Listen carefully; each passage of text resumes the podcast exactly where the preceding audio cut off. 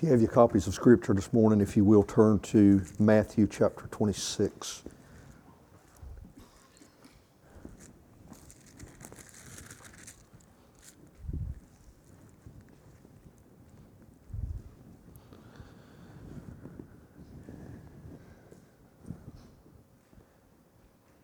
We've already been reminded of God's great grace. Uh, we have been pointing all along to Christ and the wonder of the cross and his work there. Uh,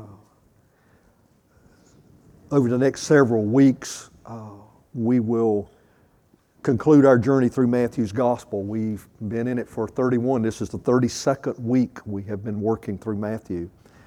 Um, we have finally arrived at chapter 26. We have arrived at the place that Matthew has been pointing to all along.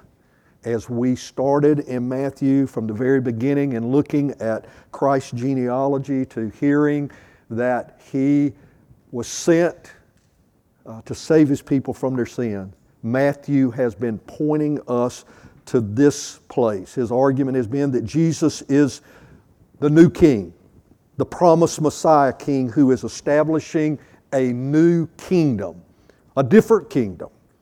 He's the king that is not there to overthrow Rome and restore Israel to uh, a place of past prominence. That's not what he was about. That's not what he came for.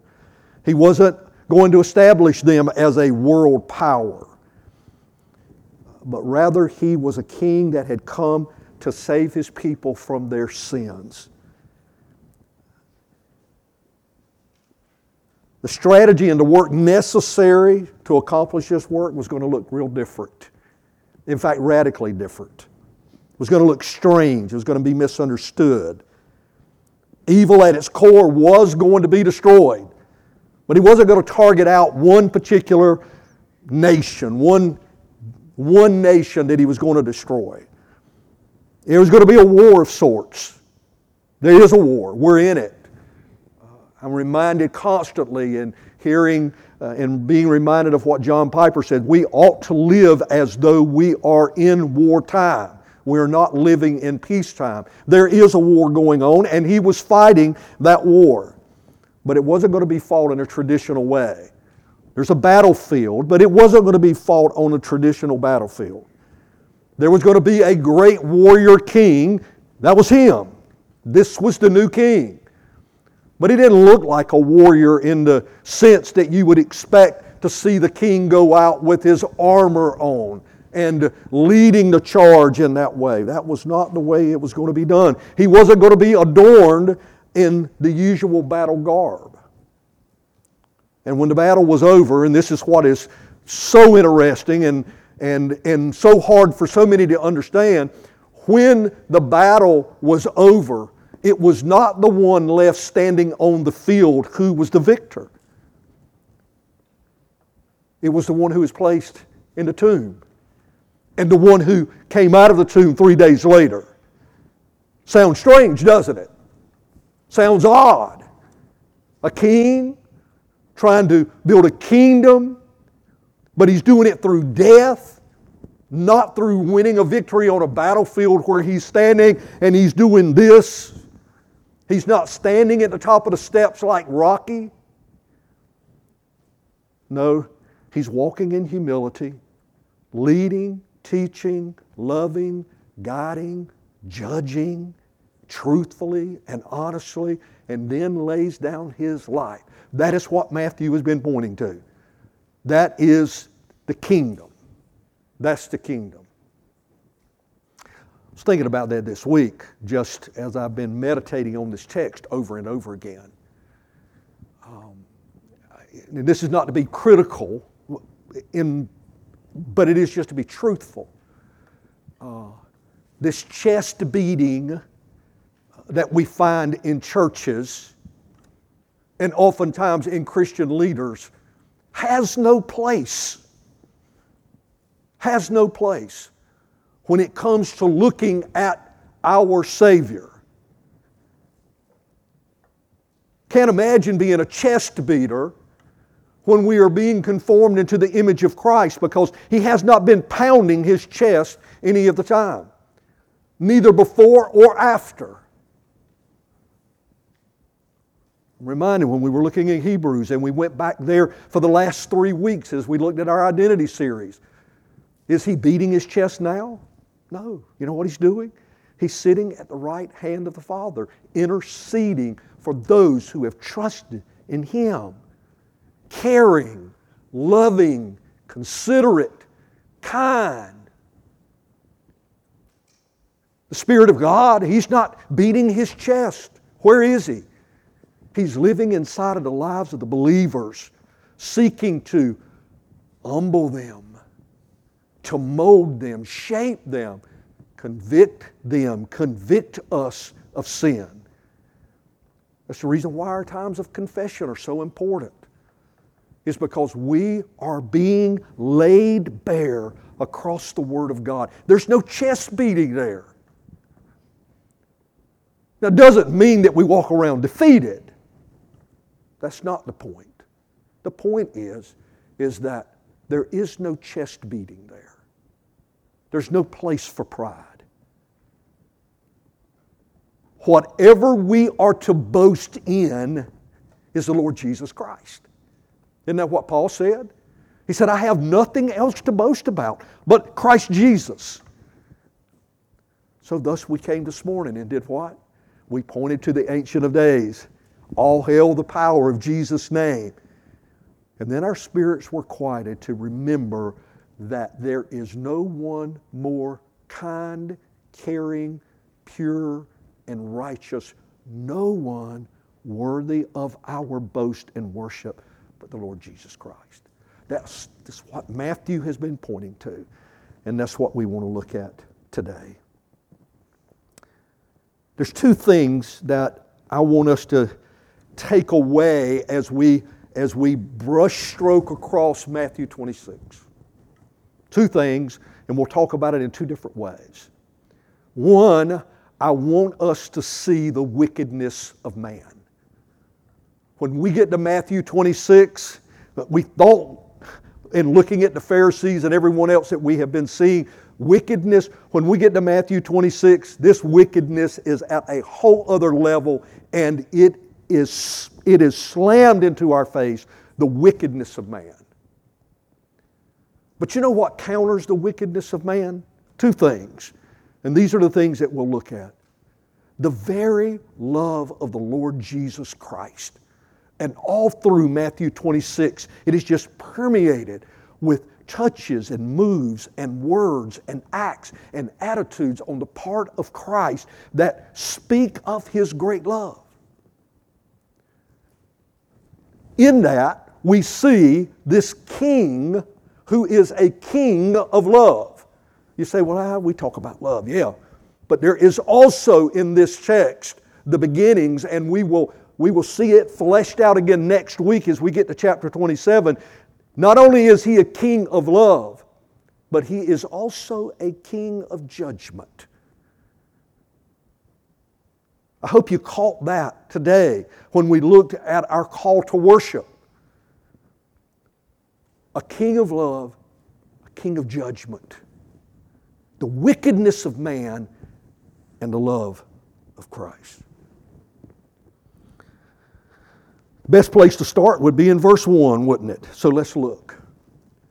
When Jesus had finished all of these sayings, that was the end of that fifth section of teaching in Matthew. Remember, we said there were five sections of teaching in Matthew. We concluded that when we met, would have been four weeks ago today. I think it's right. Yeah, four weeks ago today, when we concluded chapter 25. The, the end of that is, is that when Jesus had finished all these sayings, he said to his disciples, Listen, this is loving you know that after two days the Passover is coming, and the Son of Man will be delivered up to be crucified. It's a loving statement. Loving how? Loving in that He wants them to know what is ahead. He wants them to know what to expect. Now, I want you to think about this for just a moment. 48 hours, roughly, from when He makes this statement, okay, 48 hours they're going to spend doing life the way they have been doing life for the last three years. Seemingly nothing is going to change. The very next thing that we're going to go into are, are, a couple of meals and a couple of places of fellowship, and all of those things are taking place. He wants them to know and he wants them to understand. But this isn't the first time that he said this. It's not the first time that he's pointed them to this. If you look back in Matthew 16 21, it said, From that time Jesus began to show his disciples that he must go to Jerusalem and suffer many things from the elders and the chief priests and scribes and be killed, and on the third day be raised. In chapter 17, beginning in verse 22, as they were gathering in Galilee, Jesus said to them, the Son of Man is about to be delivered into the hands of men, and they will kill him, and he will be raised on the third day. And then in chapter 20, in verse 18, see, we're going up to Jerusalem. And the Son of Man will be delivered over to the chief priests and scribes, and they will condemn him to death, deliver him over to the Gentiles to be mocked and flogged and crucified, and he will be raised on the third day. Over and over again, he is telling them this to prepare them for what is to come and they don't understand. They don't get it. And now he comes and says, and in two days this is going to happen. And they still don't get it. They still don't understand. We wouldn't have either. Just know that. We would not have either. We would have been no different than them. Why?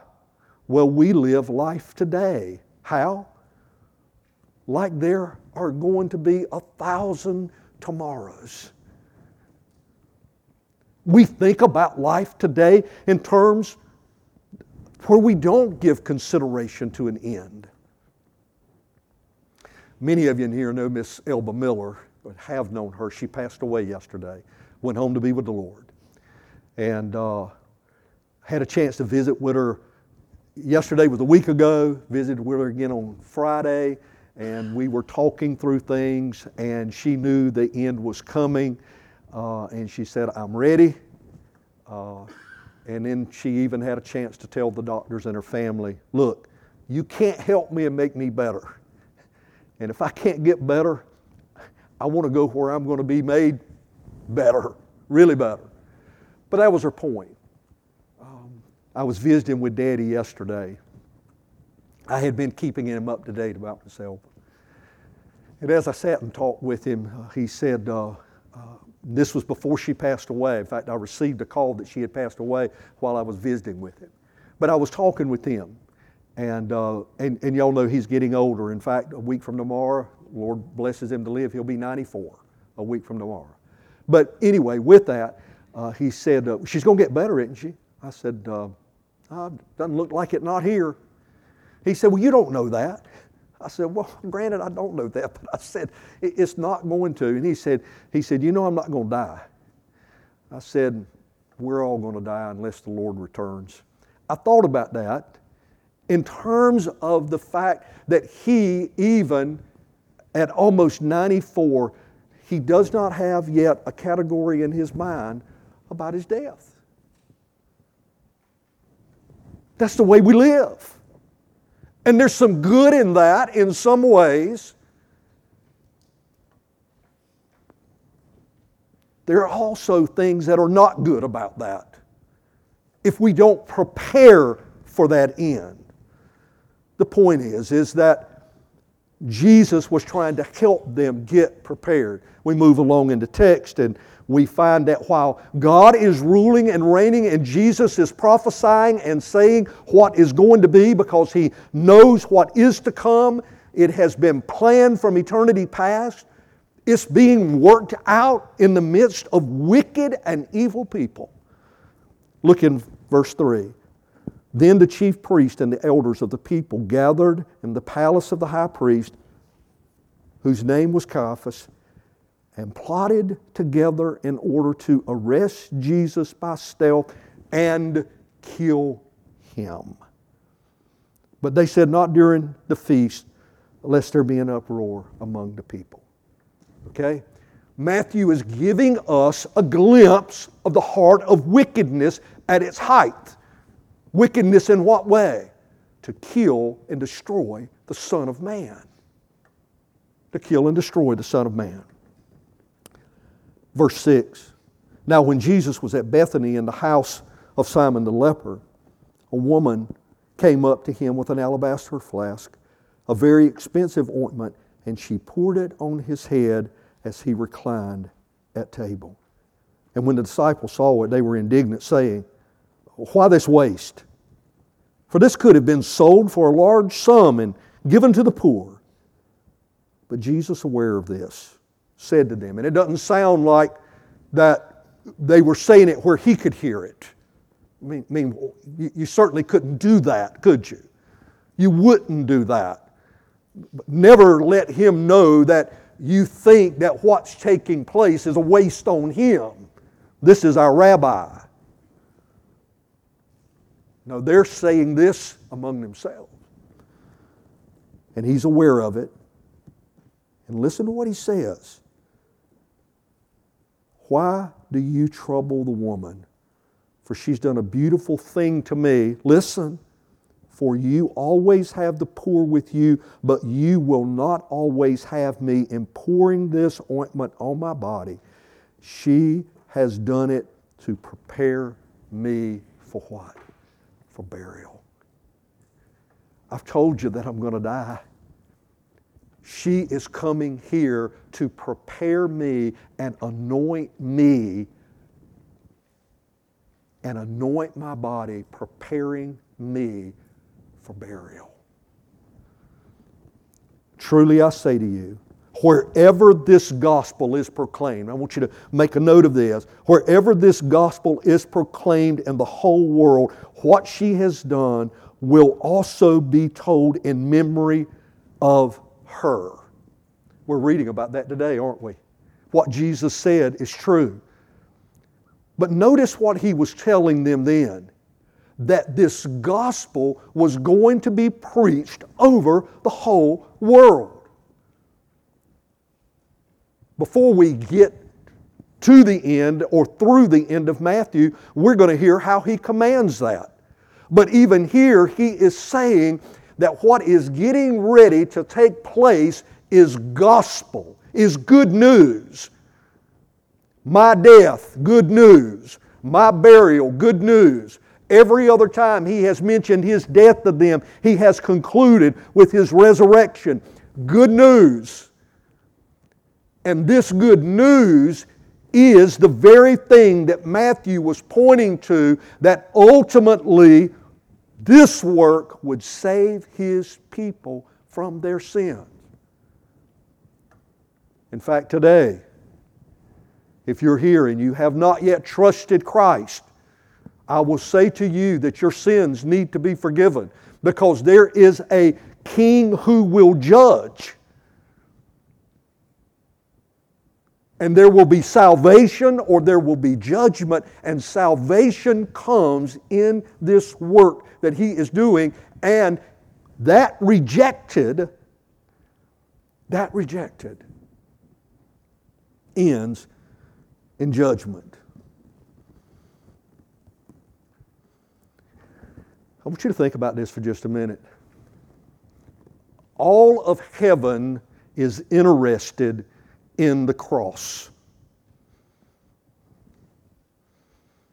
All of heaven is interested in it. All of hell is threatened by it. Those are established. we are the only ones who pass it off, ignore it, receive it, reject it, and push it away. Heaven's condition is established. It is interested in the cross. Extremely interested. Because heaven knew Heaven knew the day that the Son of God left heaven and heaven was void of His presence as the Son. And for 33 years in heaven, the Son of God is not in heaven. The Son of God is on earth. For what? If it could be recorded, I'd have Brian say what he has told us many times in our Connect group. The centerpiece of all of history is what? The cross. And the centerpiece of every person's life who ever lived is the cross. Hear it again. The centerpiece of human history is the cross. And the centerpiece of every person's life is the cross. And the cross and what we do with it and how we respond to it determines whether there is life and salvation or eternal death and judgment. And there is no middle ground. There is no neutral soul. There is no safe place when we come to that issue as it pertains to the cross. Why is that important? It's because Matthew is pointing us to this. We are going to be forced, all of us, forced to make a decision about the cross. We see that here, and Jesus says that this good news, this centerpiece that we're pointing to, will be proclaimed throughout the whole world. Why? Because the whole world needs to hear it. Why? Because the whole world lays in darkness. The whole world lays in darkness. Verse 14. Then one of the twelve, whose name was Judas Iscariot, went to the chief priest and said, What will you give me if I deliver him over to you? And they paid him 30 pieces of silver. And from that moment, he sought an opportunity to betray him. 30 pieces of silver, price of a slave. That's what it was. It wasn't an exorbitant amount of money. It, wasn't like he was getting rich. No, no, no, no. He sold himself out for pennies. All he was wanting to do, all he was wanting to do was to do the work that he had been called to do. It's all kinds of speculation what he had going on in his mind. None of us know that. We just see that he spent three years with Jesus. There were only a few things that Judas Iscariot did not see and was not privy to, and he wasn't alone in that. There were three and sometimes four of the other disciples that were exposed to situations and circumstances and experiences that the other disciples weren't. But by and large, they ate together. He ate with Jesus for, 30, for, for three years. For three years. He walked with him. He saw people healed. He sat under his teaching. He followed him. Jesus prayed with him, prayed for him, sent him out.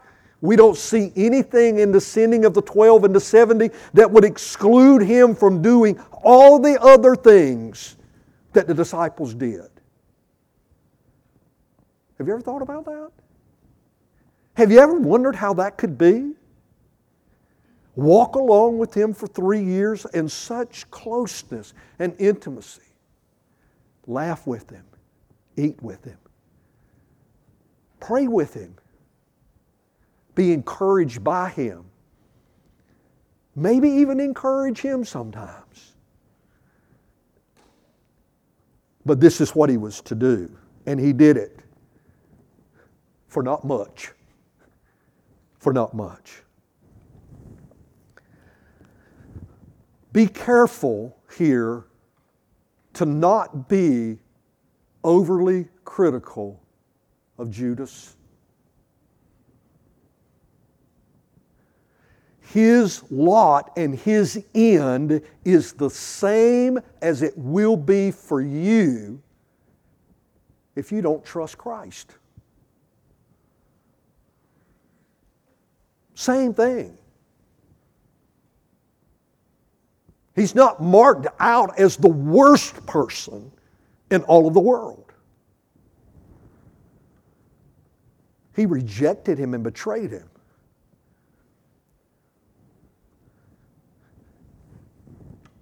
If you haven't trusted Christ, and for those of you who have, there was a time that you rejected Him as well.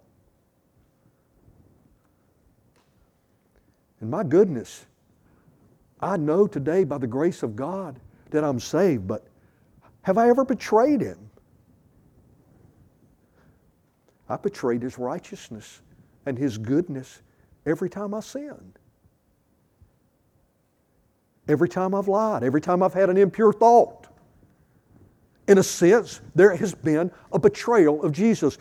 Let's not be overly critical. We're seeing the height of wickedness in the course of this text so that we can identify with that wickedness because all along the way, Jesus is in the middle of this, navigating through this, identifying with those who are wicked. Verse 17. Now, on the first day of unleavened bread, the disciples came to Jesus saying, Where will you have us prepare for you to eat the Passover? He said, Go into the city to a certain man and say to him, The teacher says, My time is at hand. I'll keep the Passover at your house with my disciples. And the disciples did as Jesus had directed them, and they prepared the Passover. When it was evening, he reclined at the table with the twelve. And as they were eating, he said, Truly I say to you, one of you will betray me. And they were very sorrowful and began to say to him one after another, Is it I, Lord? He answered, He who has dipped his hand in the dish with me will betray me. The Son of Man goes as it is written of him, but woe to that man by whom the Son of Man is betrayed would have been better for that man if he had not been born. Judas, who would betray him, answered, Is it I, Rabbi? He said to him, You said so. You said so. He has sold him out for 30 pieces of silver. The plan has already been put in play. It's a done deal. And in his foolishness, he comes and says, Is it me? Was he wanting to know if it was him? No. Uh. He was wanting to know if Jesus knew if it was him. He wanted to know if Jesus knew who had betrayed him. And Jesus said, You've said so.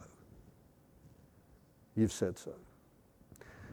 Hold your finger there a minute. It was interesting when I was working through this text. It comes up again, something very similar. We'll look at it in its fullness, but I want you to go there now. Look in verse 57. Jesus has been arrested at this point in time. And they lead him in verse 57 to uh, Caiaphas, the high priest, where the scribes and the elders had gathered. And Peter was following him at a distance as far as the courtyard of the high priest. And going inside, he sat with the guards to see the end. And now the chief priest and the whole council were seeking false testimony against Jesus that they might put him to death. But they found none, though many false witnesses came forward. At last, two came forward and said, This man said, I'm able to destroy the temple of God and to rebuild it in three days. And the high priest stood up and said, Have you no answer to make? Uh, what is that that these men testify against you? But Jesus remained silent. And the high priest said to him, I adjure you by the living God, tell us if you are the Christ, the Son of God. And Jesus said to him, What? You said so. You said so.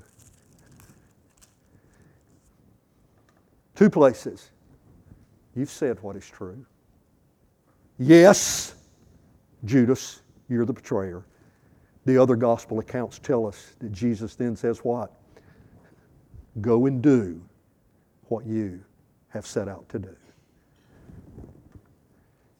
Caiaphas stands at Jesus and said, I adjure you. Tell us if you are the Christ, the Messiah, the Son of God. Jesus could remain silent about everything else, but he is calling him now either say you are or you aren't. And he said, You've said so. Both of these yeses have great implication on these people's lives. And they have great implication on our lives. Let's press in a little bit farther. Go back to verse 26. Now, Judas is gone. And now, as they were eating, Jesus took bread and after blessing it, broke it and gave it to the disciples and said, Take, eat, this is my body. And he took a cup, and when he had given thanks, he gave it to them, saying, Drink of it, all of you, for this is my blood of the covenant. What covenant? All the covenants that they had known before had been what? Had been sealed in blood, had been established in blood. In fact, they were at Passover and the blood would flow. They had channels that where the blood would flow from all of the lambs that were going to be slain. It would flow out into the river and the creeks outside. They said you walk through it and it was red because it was just filled with blood. An old covenant that, as we saw in Hebrews, is going away. And he said, But this is the blood of my covenant. My blood of this covenant, which is poured out for many for the forgiveness of sins. Now, they still don't have it yet, okay? But listen at the language. I tell you, I will not drink again of this fruit of the vine until that day when I drink it new with you in my Father's kingdom. there's still a cup that he will drink. Look in verse 36. Then Jesus went with them to a place called Gethsemane. And he said to his disciples, Sit here while I go over there and pray. Taking with him Peter and the two sons of Zebedee, he began to be sorrowful and troubled. And then he said to them, My soul is very sorrowful, even to death.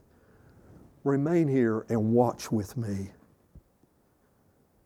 And going a little farther, he fell on his face and he prayed, saying, My Father, if it be possible, let this cup pass from me, nevertheless, not as I will, but as you will.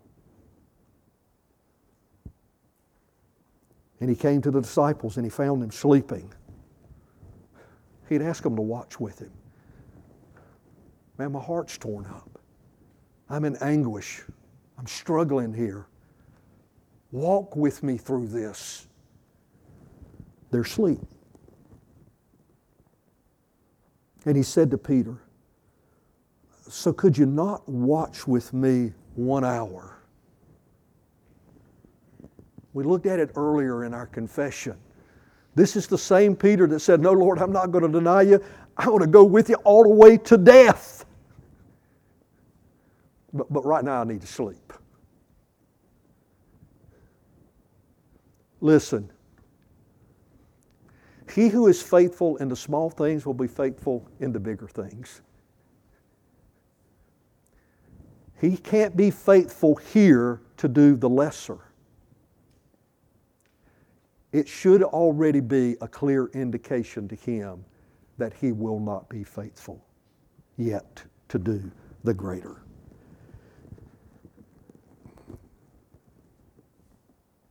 Watch and pray that you may not enter into temptation. The spirit indeed is willing, but the flesh is weak. And again, the second time he went away and prayed. She's still struggling. My Father, if this cup cannot pass unless I drink it, your will be done. Interesting in looking at this text that we've often wondered, maybe you have, what happened between the first and the second prayer? The first prayer is, is let this cup pass from me. The second prayer is, since this cup can't pass, what happened? Well, turn over to Luke chapter 22 and verse 43, and we'll find out what happened. I just think this is tremendously important for us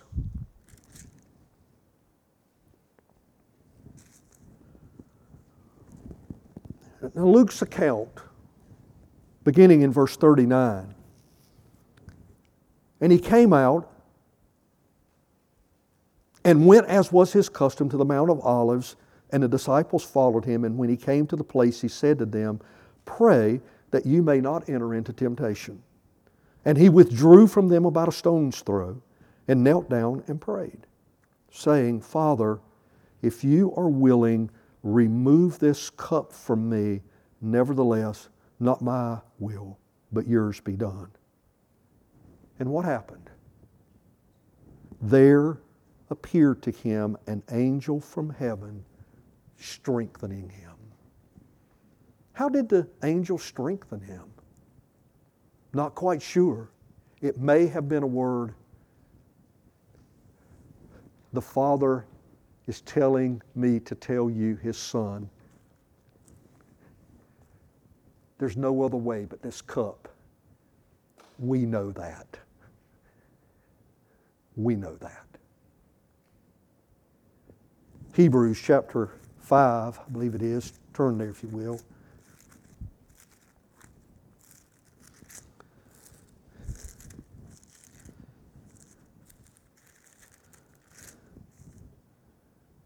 Verse 7. In the days of his flesh, not talking about flesh in a bad way, when Jesus was when Jesus was man, okay? When Jesus was man, he offered up prayers and supplications with loud cries and tears to him who was what? Able to save him from death and he was heard because of his reverence. Notice what it says. Although he was a son, he learned obedience through what he suffered. What's going on here? Well, there's a lot going on. There's a lot going on. And, and I want us to, to identify with this today because this is such a great demonstration of His love toward us. There is a war going on inside of Jesus. Well, what's He fighting for? Well, one, He's fighting because He's getting ready to go die and He knows it. And as we would be, He as human is struggling with the reality that my life here is ending. My life here is ending. In a matter of a few hours, it's ending. These people are plotting to kill me. Judas is betraying me. My closest followers are going to scatter, as he said. Look in verse 30. And when they had sung a hymn and they went out of the Mount of Olives, and then Jesus said to them, You will all fall away because of me this night. You will all fall away because of me. You will all leave me, for it's written, I will strike the shepherd, and the sheep of the flock will be scattered. Now, he's giving them a word of hope again now. He's telling them in love what's going to happen. They are going to be scattered. They're going to be away from Him. They have found their identity in Him for the last three years. They have found their security with Him for three years. This was as much about them as it was about Him. He says, You're going to scatter. I'm not going to be with you. But after I'm raised, I will go before you to Galilee.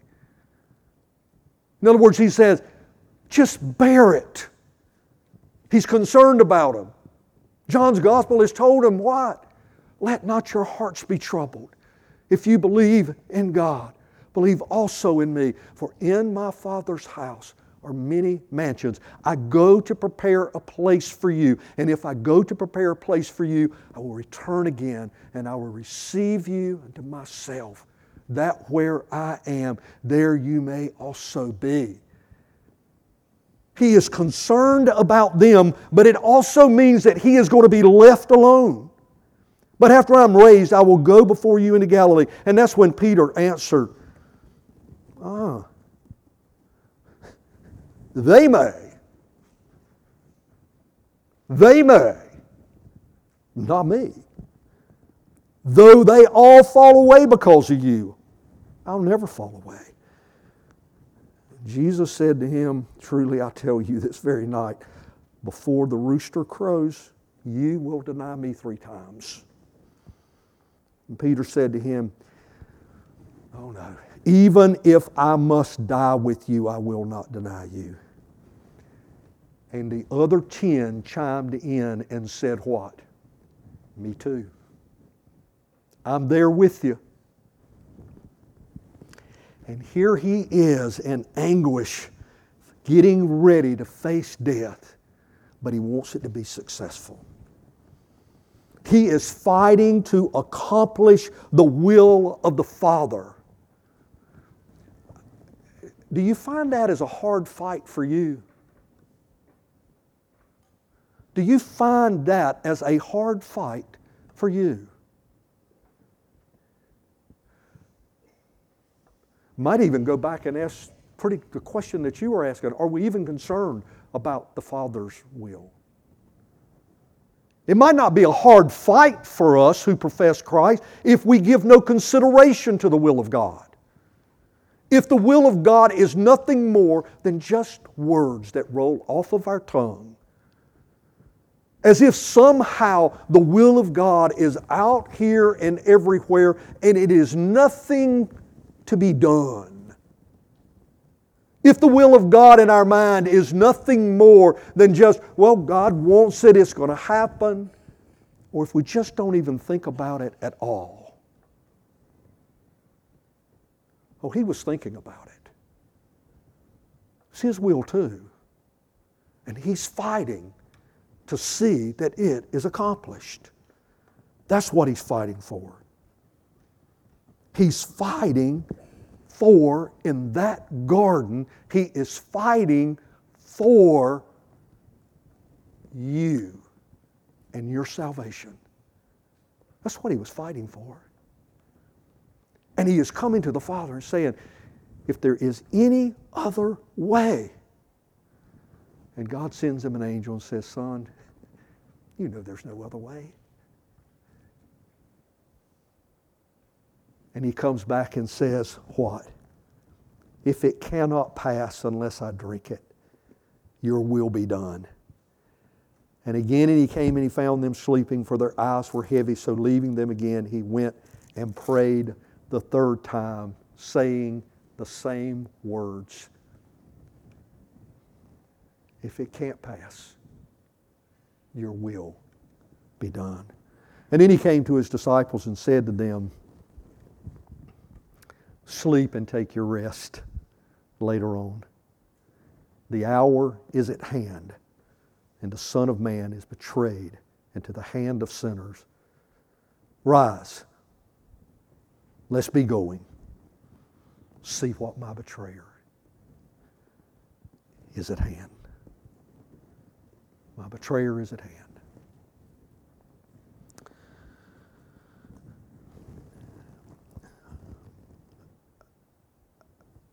We're going to stop there, but I do want us to go and look at what Jesus said after Caiaphas just asked that question, basically puts him on the spot. I adjure you by the living God, tell us if you're the Christ, the Son of God. And Jesus said to him, You said so. But he doesn't stop there. But I tell you, from now on, you will see the Son of Man seated at the right hand of power and coming on the clouds of heaven. If you uh, have your worship guide handy,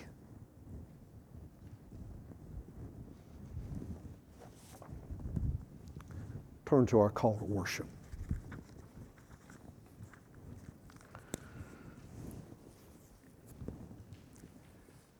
As I looked, thrones were placed, and the Ancient of Days took his seat. Court is getting ready to be had. His clothing was white as snow, and the hair of his head like pure wool. His throne was fiery flames its wheels were burning fire. A stream of fire issued and came out from before him. A thousand thousands served him, and 10,000 times 10,000 stood before him. The court sat in judgment, and the books were opened. I saw in the night visions, and behold, with the clouds of heaven there came one like the Son of Man. And he came to the Ancient of Days and was presented before him. And to him was given dominion and glory and a kingdom that all peoples, all nations, and languages should serve him. His dominion is an everlasting dominion which shall not pass away, and his kingdom one that shall not be destroyed. And Jesus said to Caiaphas, in the presence of those who gathered around, But I tell you, from now on, you will see the Son of Man seated at the right hand of power coming on the clouds of heaven. This king, man, he's a loving king, isn't he? He's a loving king. But he is also a king of judgment. The cross is in the center of your life, your history, your eternity will be determined by what you do with the cross. Jesus drank the cup.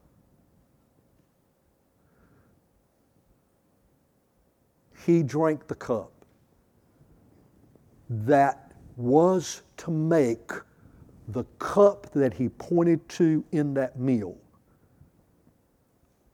a cup of joy, a cup of deliverance, a cup of salvation. And for those who are able to drink that cup, judgment is no more. Judgment is no more. Will you pray with me?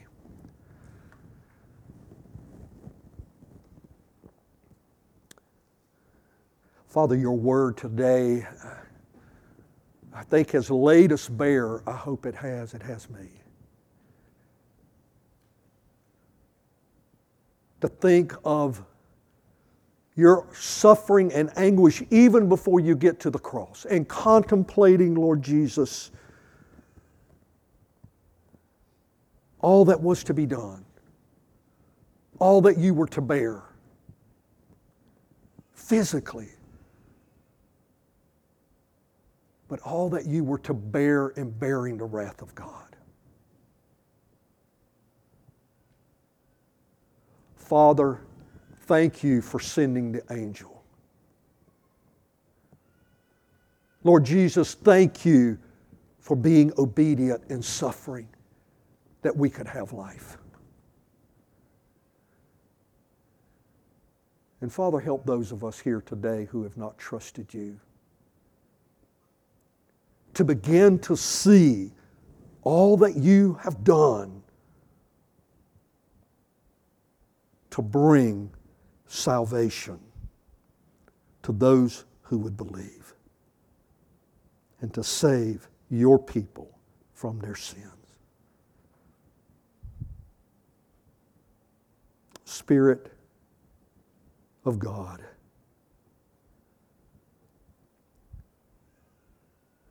Press into the darkness of our hearts and lives now. In Jesus' name we pray. Amen.